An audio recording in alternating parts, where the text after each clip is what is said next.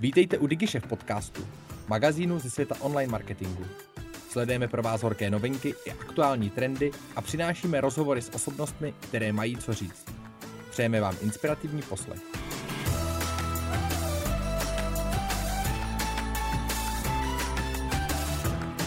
Ahoj, vítáme vás u dalšího dílu marketingových novinek, tentokrát s měsíčním spožděním a bylo to z toho důvodu, že už tady vlastně nebudu sám a nově tady budu s Aničkou, což je vedoucí strategy u nás a tímto tě tady zdravím.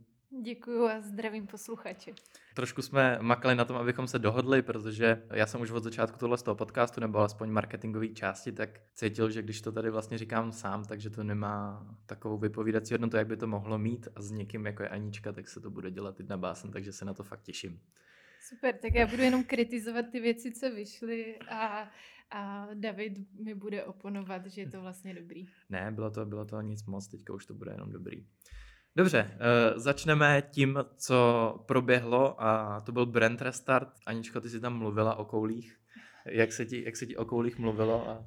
Já bych to uvedla na pravou míru. Já jsem mluvila o odvaze a samozřejmě metaforicky se to dalo vyjádřit i koulema, ale obecně to bylo o tom, že dle mého názoru se značky velice mírní v tom, a jak kreativní a odvážná by mohla být jejich komunikace. Takže to je něco, co by se dle mého mohlo změnit. Já s tím souhlasím a celkově uh, jako tenhle ten přístup toho, že ono asi nejenom značky takhle postupují, ale i lidi se začínají bát uh, vlastně něco říkat a ono to s tím souvisí.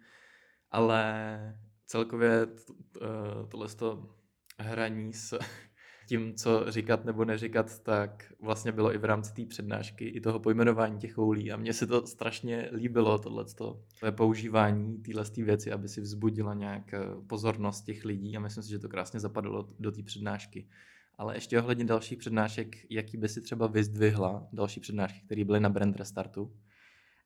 Za mě jedna z těch uh, velice oblíbených uh, byla od Tomáše Petreka, který mluvil o brandingu hodně prakticky na spoustě ukázek, jak tvořili naming, vizuální identitu a v podstatě nastavení komunikace značky, ať už vizuální nebo i tonalitou a tak dále. A myslím si, že ukázal spoustě lidí trošku cestu, jak kreativně se dá pojmout tvorba značek od začátku.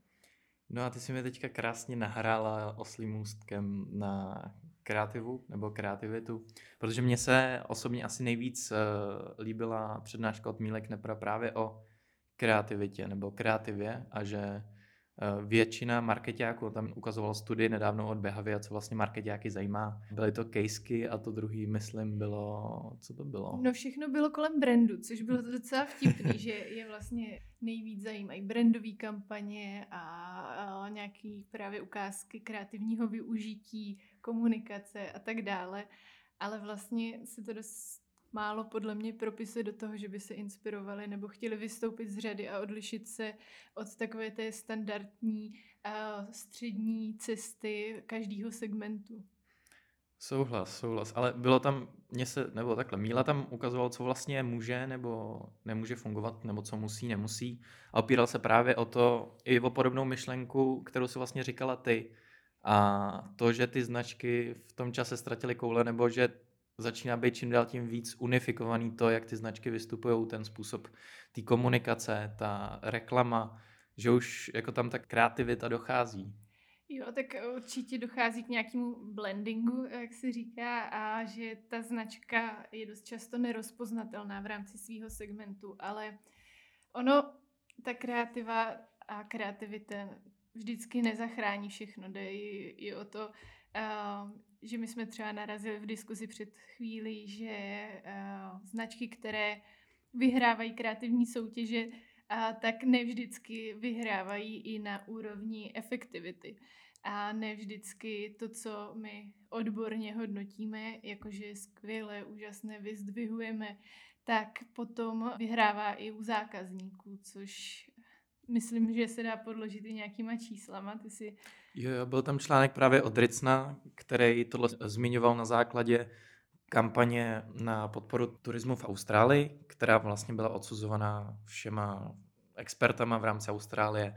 Tam on zmiňoval právě myšlenku market orientation a to, že ty eh, kreativci nebo ty lidi od marketingu tak na tu kreativu koukají určitým způsobem, ale ten cílový zákazník tak na ní může koukat úplně jinak a byl tam právě příklad toho, že systém One si uh, vzal několik, několik desítek kampaní, které byly hodnocený jako špatný nejmenovaným magazínem, který každý týden právě vydával tu nejhorší, nejhorší eh, reklamu za ten týden. Říkali tomu Turkey of the Week, myslím. A oni je otestovali oproti právě reklamám, který vyhráli Ken Lions. A oni tam vycházeli líp, ty reklamy, které vlastně nebyly hezký, nebyly líbivý. Takže to, co nám vlastně kreativně může přijít strašně super, tak jako nemusí být ta cesta. No určitě ne, ale uh, to, co si myslím, že i ty turkeys mohly přinést, uh, jsou, nebo je pozornost, kterou zákazník, posluchač, divák věnoval tomu sdělení. A jakmile se nám podaří zachytit pozornost, ať už uh, jakýmkoliv sdělením, úletem nebo nedej bože standardní komunikací, tak máme, uh, tak máme našlápnuto k tomu zapsat se do podvědomí toho člověka a vybavit se v případě um, potřeby. Takže za mě to, co chceme vyvolat a proč ty koule mít, uh, je vlastně potřeba toho, abychom získali pozornost, aby vůbec ten člověk věnoval našemu sdělení chvilku a prošlo to jeho mozkovýma závětama a měl šanci si to tam uchytit. No a s tímhle tím vlastně uh, věc, kterou jsme i řešili, tak my, já jsem projížděl tady v rámci, v rámci Tasteu, tak uh, s PPC oddělením jsme se bavili o tom, o čem byl brand restart a tak dále. A tam jsme vlastně řešili ty věci, které Míla ukazoval, a ty strašně kreativní kampaně a někteří jako z našeho oddělení tak vlastně říkali, jo, je to super, vypadá to jinak, ale kolikrát bych si vlastně neuvědomil, že to patří k té značce nebo že to vůbec patří k té kategorii a tak dále.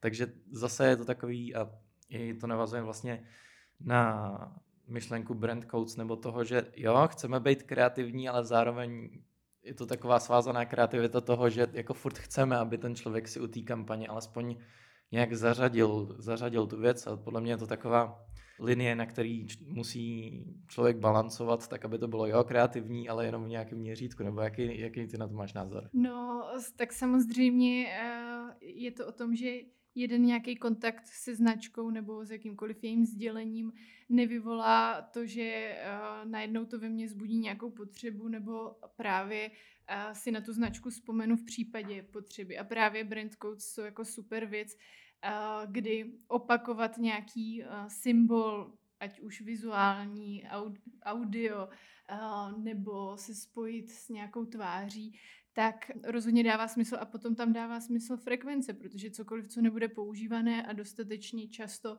opakované, tak v člověku nebude podporovat nějaký, nějakou asociaci a nějaké spojení a s tím, že přichází do povědomí ta značka, jakmile já mám žízeň, tak si vybavím Coca-Colu nebo Kofulu, ale prostě pokud na mě Kofula v minulých pěti letech nepromluvila, neopakovala mi eh, svůj brand, tak tak se ztrácí a, a tak trochu šedne v mojí mysli. A některé značky si myslí, že už jsou tak daleko, že by uh, ty brand codes nemuseli používat, což uh, můžeme teďka asi skočit klidně uh, k McDonaldu a jeho kampaní s Arches, uh, respektive s tím, že celý svůj znak, symbol převedli pouze do mimiky lidí a do toho, že na sebe kývnou a a zvednou obočí a zvou se na společný výlet do McDonaldu. A otázka je velice dobře hodnocená kampaň uh, o odbornou veřejností, ale je to funkční u zákazníků? Jo, právě. Jako za ty dva měsíce jsem znamenal asi tři články a asi dva nebo tři podcasty, který, kde si zvali lidi, kteří vlastně tuhle tu kampaň jako produkovali, který vymysleli a ze všech stran přichází, že je to prostě úžasný, že to je super, jak to strašně kreativně vymysleli, Eh, padají tam eh, věci jako jestli si to, jestli by si to mohla dovolit jiná značka, většina asi jakože ne, že ten McDonald je tak velká značka, že ty lidi by si to s tím McDonaldem jakoby mohli spojit, i když je to takhle jakoby úzký spojení. Je super, že se snaží eh, vlastně vytvořit brandový asset nebo brand code z něčeho, co má na obličeji úplně každý, ale Další věc je, že přesně to, o čem jsme se tady bavili, že hele, všichni to strašně oceňují, všichni říkají, jak je to super, ale otázka, kolik lidí takhle, když mají pivo v ruce, zároveň se baví s manželkou, dítě jim skáče po hlavě, tak kolik lidí pak jako má dost času na to si uvědomit, že tohle je teda ta super reklama od McDonaldu a nebyli by radši, kdyby to bylo jako jasnější, rozeznatelnější.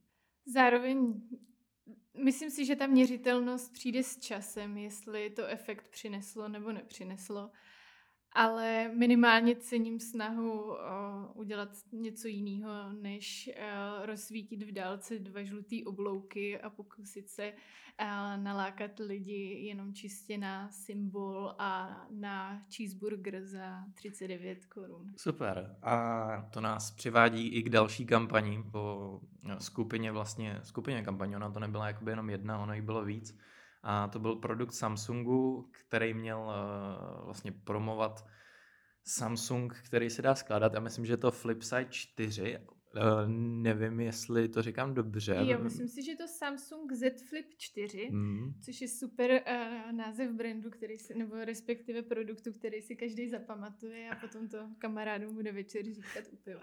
Ale možná právě uh, si to nemusí pamatovat, jak se jmenuje název, když, uh, když si to spojí přímo s tou kampaní a s tím, že je možné se na svět dívat z, z převrácené strany, respektive z úhlu. A uh, víceméně v té kampani ve videu je spousta různorodých situací, kdy ten telefon a ukáže nějaký nový pohled na věc. A možná a, to je to komunikační téma, který potom zákazníci a uživatelé budou chtít rozebírat a zachytí jejich pozornost. Zároveň mě to přišlo, eh, když to řeknu jakoby jednoduše, tak mě to přišlo strašně vtipný, ta reklama, což se může zdát jako taková blbost, ale mě to z těch studií eh, System One jako takový tak vychází, že ten pocit vlastně štěstí nebo ten vtip, takže bývá amplifikátorem efektivity té reklamy. Takže jednoduše to, že udělali vlastně vtipnou reklamu, že to spojili s tím, jak vypadá ten produkt a že spojili ty reální situace, tak uh, může být za mě možná ještě o něco lepší exekuce než ten propíraný McDonald, no. Humor a strach, asi nejčastější emoce, nebo ty, co jsou nejvíc funkční.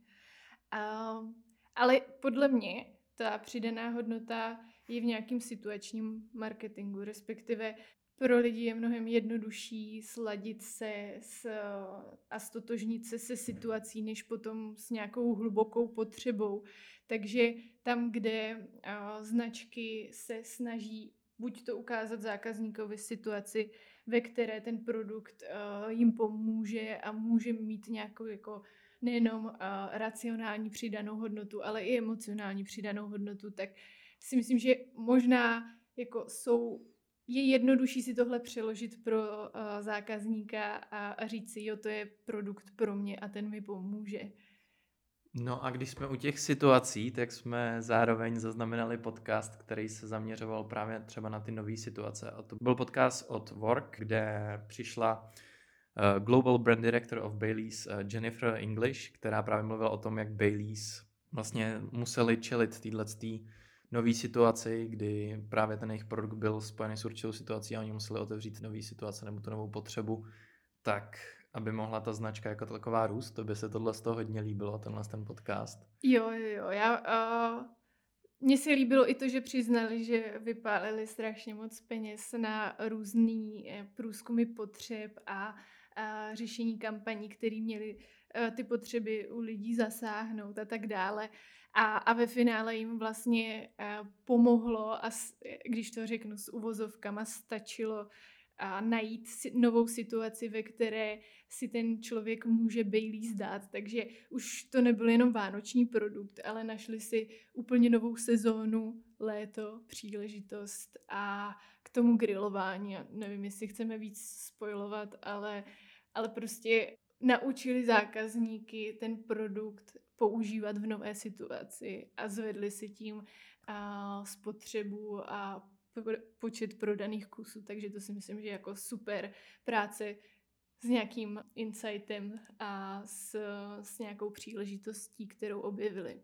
No a co se týče příležitostí nebo dalších věcí, jak se dá ta značka posunout, tak tady byla jeden zajímavý článek od Marka Ricna, který byl právě zaměřený na diagnozu brandu a toho, jestli se to vůbec děje v kolika, nebo z tvýho pocitu, v kolika procentech značek, který vůbec jakoby existují nebo se kterými se setkáváš, tak podle tebe dochází nějak meziročně k měření zdraví té značky, k měření toho, kde ta značka je, jak se pohybují zákazníci a tak dále. Protože ono je, ono je to taková věc, která se podle mě dost často zanedbává. Jo? Všichni jsou orientovaní na to, kolik, kolik jsme vytlačili tenhle ten, tenhle ten rok, kolik uh, jsme ušetřili na ty, na ty náklady, uh, jak, jsme, jak jsme, já nevím, snížili sklad a tyhle ty věci, ale na tu značku se kolikrát zapomíná, kolik asi nechci nějaký přesný číslo, ale kdybys to jenom procentuálně mohla svůj pocit nějaký z toho, jak u kolika značek tohle vůbec probíhá, měření, tak kolik si myslíš? Za mě se to dělí podle uh, velikosti té značky, protože ta značka k tomuhle samozřejmě musí dospět, aby investice do měření brandu vůbec dávala smysl a ve chvíli, kdy ta značka nemá rozpočet na komunikaci v nějakých masových médiích, tak asi ani pravděpodobně uh, nedává smysl investovat do velkého měření brandu. Samozřejmě nějakýma taktikama, které nejsou tak finančně náročné, tak si dělat aspoň nějakou představu, ale stejně do, do, dojdeš do fáze, kdy zjistíš, že pravděpodobně znalost tvýho brandu je pod 1%, tudíž neměřitelná a zase na druhou stranu jsou značky, Procter Gamble a podobně, kde to je podle mě jako na denní bázi. Ty prostě pracuješ a s nějakou znalostí značky, mě, jako neříkám, že měří na denní bázi, ale minimálně sedíš nad těma datama a nad tím zdravím značky a hledáš tam příležitosti téměř uh, jako nepřetržitě, protože pro tebe je to esenciální věc, která potom v, nějakým, v nějaký další návaznosti má vliv na share of market a tak dále. Takže myslím si, že jsou jako dva světy a ty marketáci si musí asi uvědomit, kde je nějaký breaking point toho, že teď už mi dává smysl měřit, jak ta moje značka si stojí v tom t- konkurenčním trhu. Já souhlasím s tou tvojí myšlenkou dvou světů. Já bych to ještě možná jako trošku otočil a to je to, že já si myslím, že ty dva světy jsou i v tom, jak jsi říkala Procter Gamble, nebo já nevím, Unilever, Nestle a tak dále, že to jsou ty obrovský korporáty, které tyhle ty data mají, ale myslím si, že kolikrát ty marketáci teď mají těch dat tolik, že to kolikrát jakoby zůstává někde v šuplíku a že se to třeba jako ani nepoužívá. A tím nechci samozřejmě nějak jmenovat nebo že říkat, že tohle to se děje, ale myslím si, že je vtipný, že některé značky těch dat mají až tak moc, že vlastně je nepoužívají nebo nepoužívají stoprocentně a další značky si myslí, že ty data ani ne, nemusí mít, nebo že na to je strašně nutný strašně velký množství peněz. A já si myslím, že alespoň v nějaký low-costový formě v něčem teďka ve strategii řešíte právě analýzu zákazníků, není to, není to nějak drahá věc, ale je to něco, co může pomoct nahlídnout na to zdraví značky. Takže podle mě jako těch způsobů, jak tohle mít nebo jednoduše dělat nějaký fakt jednoduchý kvalitativní rozhovory s těma zákazníkama, nevím, dát tomu zákazníkovi prostě voucher na 500, to si většina, většina jako firm dokáže, dokáže dovolit, ale jenom se s těma zákazníkama bavit nebo udělat nějaký jednoduchý kvanták, tak to podle mě jde. A nebo právě to měřit tím způsobem, měřit si tu zákaznickou bázi, což teďka řešíte ve strategii a mně se to strašně líbilo, proto bych rád jenom, abys to jako trochu představila, ale za mě fakt jsou to ty dva světy a je to ve formě toho, že uh, jedni si myslí, že to stojí strašně hodně peněz a že to ani nemá cenu dělat a druhá strana je, že toho mají tolik, že vlastně se ani nevyplatí na to taky koukat, protože toho je tolik, že by nám to každý den mohl říct něco jiného. Já věřím, že ve světě a v budoucnosti budou vyhrávat značky, které mají data a umí je použít a umí s nima pracovat. To znamená, že ono možná nejde o nějaký uh, hluboký globální měření brandu a tak dále, ale jde o to vědět, eh, na koho se mám zaměřit. A my jsme se teďka v té fázi naší analýzy zaměřili na eh, oddělování prvonákupčích a opakovaných nakupujících a to vlastně najít příležitost, protože zdravím Pavla Cahlíka a love brandy samozřejmě jsou strašný buzzword a věřit, že zákazník bude loajální a bude dlouhodobě nakupovat u mě, je prostě strašně naivní. Ty lidi jsou promiskuitní a my musíme ale zároveň umět oddělit tu hranici nebo najít si, nakreslit, kde mi dává smysl investovat do prvonákupčích a kolik investic energií a v jakých kanálech mi dává smysl pro zacílení těch mých zákazníků už stávajících a jak co nejvíc je přesvědčit, že nás nemají měnit za konkurenty a nemají podléhat jejich slevovým akcím a podobně.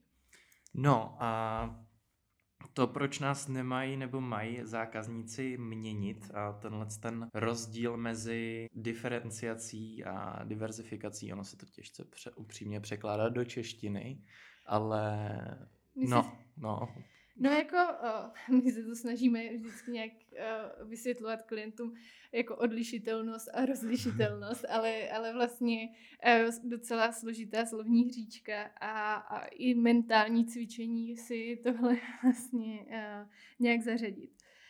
Uh, no nicméně, my chceme, aby nás poznali podle nějakých našich brandových asetů, to znamená, aby jsme byli rozpoznatelní, to je krok číslo jedna. A krok číslo dva, aby jsme byli uh, odlišitelní, to znamená, abychom měli něco jiného než konkurence. A to už nemusí být vizuální věc, ale měla by to být nějaký emocionální apel, nějaký asociace, který si s náma ten zákazník spojuje a který uh, by potom měli pomáhat tlačit tu misku vach jako v náš prospěch, nebo jak, jak se tomu říkat, tady tu ručičku u... u Převrátili na naší stranu. Jo, přesně tak. Dobře, a to je, to je super zase eh, osný mustek na vlastně poslední věc, kterou bychom tady probírali, a to je studie od Kantaru, která vlastně tohle do určitý míry říká, a to, že emoce vlastně ovlivňují ten opakovaný nákup úplně nejvíc ze všech těch věcí, a to je, že vlastně uh, ta vyšší frek, nebo oni, oni zase provedli studii, kdy samozřejmě je to jenom jedna studií, ono zase Edinburgh Beský institut říká, že tohle to vlastně ten repeated purchase přichází od mentální a fyzické dostupnosti a ty emoce tam vlastně tolik tu roli nehrajou, že vlastně vy můžete nesnášet McDonald, ale je tak jednoduchý si ho koupit, že si ho prostě koupíte, až budete ožralí a ve 12 budete domů. A... Nebo když pojedete po jedničce do Brna, kde vůbec nic jiného po cestě není. Přesně tak, takže, no ale oni provedli uh, studii, kde vlastně řešili to, nebo kombinaci panelu a toho, jak moc lidí nakupovali a zjistit tam, že vlastně lidi s větší afinitou, tak mají daleko větší pravděpodobnost toho opakovaného nákupu. A to, že pokud se emočně nějak eh, s tou značkou spojí, tak eh, je tam větší pravděpodobnost. Není to samozřejmě tak, že tohle nám může za, jak, jak si říkala, ta promiskuita je tam velká, je to zase jenom další věc, která může nachýlit tu uh, mističku těch vah naším směrem a mimo tohleto, tak ještě další věc, kterou uh, řešili, to je, uh, co se týče té tý loyalty, tak, že ten další driver, který tohleto dává naším směrem, tak je i brand experience a to je, jak vlastně, jaký ty lidi měli experience toho nákupu. Ono to trošku nahrává i ty fyzické dostupnosti, toho, jak je jednoduchý nás nakoupit, ale oni vlastně celkově tenhle ten článek tak byl složený vlastně z pěti studií. Jedna teda byla na ty emoce, další byla právě na brand experience. Byly tam další tři, ale nepůjdeme úplně do podrobností a bylo to právě, že ten brand experience je jeden z těch driverů, který taky stimulují to, jestli tu značku třeba doporučíme, jak se k ní budeme chovat a jestli u ní třeba znova znova nakoupíme. A teď, jestli je to nějak odlišitelný od té fyzické dostupnosti, nebo jestli to máme vnímat stejně, mně přijde, že to učení to RMR Baského institutu jako celkově, takže to je vlastně těž, těžko zařaditelný, že oni nám vlastně řeknou, je to jednoduchý si na tu značku vzpomenout, je to jednoduchý o ní nakoupit, ale ono podle mě to skýtá jakoby tolik věcí a tolik různých interpretací týhle, tohohle z toho myšlení, že co tam teda jakoby nespadá, jo, jako uh, dobrý, jednoduchý si na mě vzpomenout, tak tam vlastně jako do určitý míry spadá i ta diferenciace, jo, máme distinctive assets, máme diferenciaci, když je ta značka trošku jiná, stejně si na ní vzpomenu, zároveň jednoduchý ní nakoupit, tak to je vlastně jakoby úplně všechno, jo, to je jako, jaký je UX, jak, jak člověk jakoby jednoduše vyskakuje nahoře, to je zase digitální dostupnost a tak dále, ale že mně vlastně přišlo, že kolikrát si tyhle věci neodporou, jenom ten Edinburgh Basky Institut to vlastně trošku víc roztáhnul, že vlastně jako těžký je tomu odporovat do určitý míry, když se teda nekoukneš na to, co vyloženě Byron Sharp komunikuje na Twitteru nebo na LinkedInu a tak dále, kde on je docela pravidelný hrotič, jako on je fakt na tohle docela dobrý. Takže, no, jaký na to máš tyhle, ty názor? Tak samozřejmě, že bychom všichni chtěli být nejlepší ve všem a ale je to zase o nějaký maturitě uh, té značky, protože v nějaký úvodní fázi uh, jdeme hodně po výkonu a tady v těch dalších věcech uh, ohledně uh, diferenciace, ohledně uh, nějakého uh, zákaznického zážitku a podobně, tak jdeme po nízkovisícím ovoci, jakože nebo dává to smysl, prostě pojďme i vždycky vyhodnocovat, která aktivita nám přinese nějaký jako uh, rychlý zisk, nebo když to tak řeknu, prostě uh, quick win, nevím, jak to dál rozepsat. Ale uh, je to o tom mít ty data, protože z dat potom už dá se dělat mnohem víc kvalifikovaný rozhodnutí, jestli teďka potřebuju přidat nějaký další brand asset, nebo uh, potřebuju víc pracovat a, a v prostě v příštím kvartálu dát důraz na to, jaký pocit má ten člověk z unboxingu a jestli má potom chuť šerovat ten zážitek na sociálních sítích a pochlubit se kamarádům u piva. Ale my vždycky budeme prostě konzumovat tisíce a tisíce rad a, a různorodých pouček a, a frameworků, jak k čemu přistoupit, ale myslím si, že ten, ta základní výbava každého marketáka musí být selský rozum a, a umět prostě rozhodnout, že priorita je teďka tady ta, ať už na základě dát.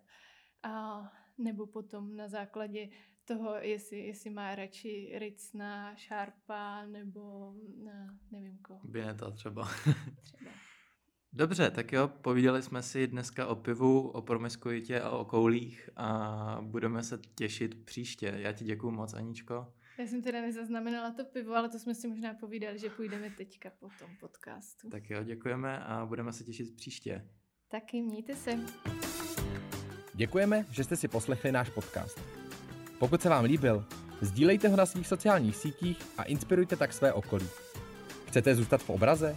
Odebírejte nás a žádná novinka vám neuteče. Napadá vás zajímavé téma nebo host, kterého máme vyspovídat? Dejte nám vědět. Naschledanou u dalších dílů.